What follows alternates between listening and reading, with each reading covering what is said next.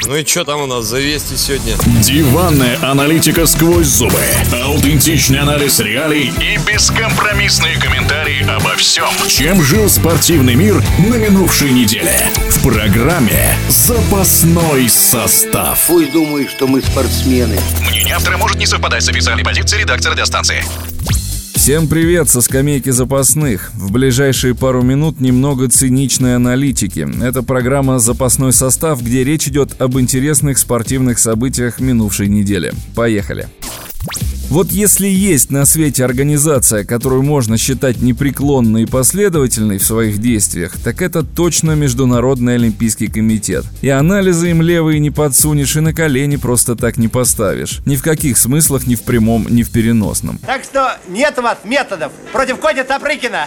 На минувшей неделе МОК запретил спортсменам проводить акцию в поддержку движения Black Lives Matter во время летней Олимпиады в Токио. Предложение, понятное дело, кто вносил, американцы американцы, но есть у МОКа такая книжица, Хартия называется, и согласно одной из ее статей, 50-й, по-моему, никакой политической, религиозной и расовой пропаганды на Олимпийских играх быть не может. Приверженцы движения БЛМ требовали пересмотреть правила, принятые еще аж в 1894 году. Да только Хартия МОКа это вам не Конституция, здесь поправки по щелчку не вносятся. Ты, милок, поаккуратней. Ты под монастырь нас не подводи.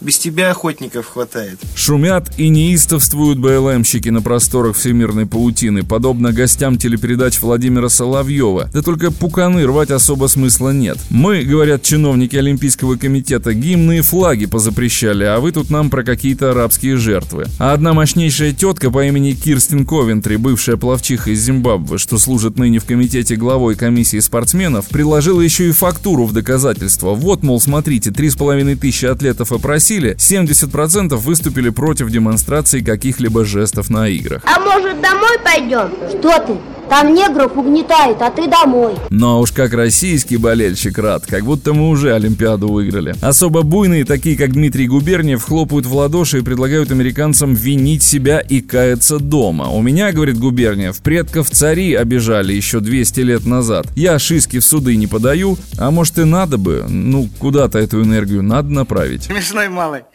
Ты это, Карп, правильно меркуешь.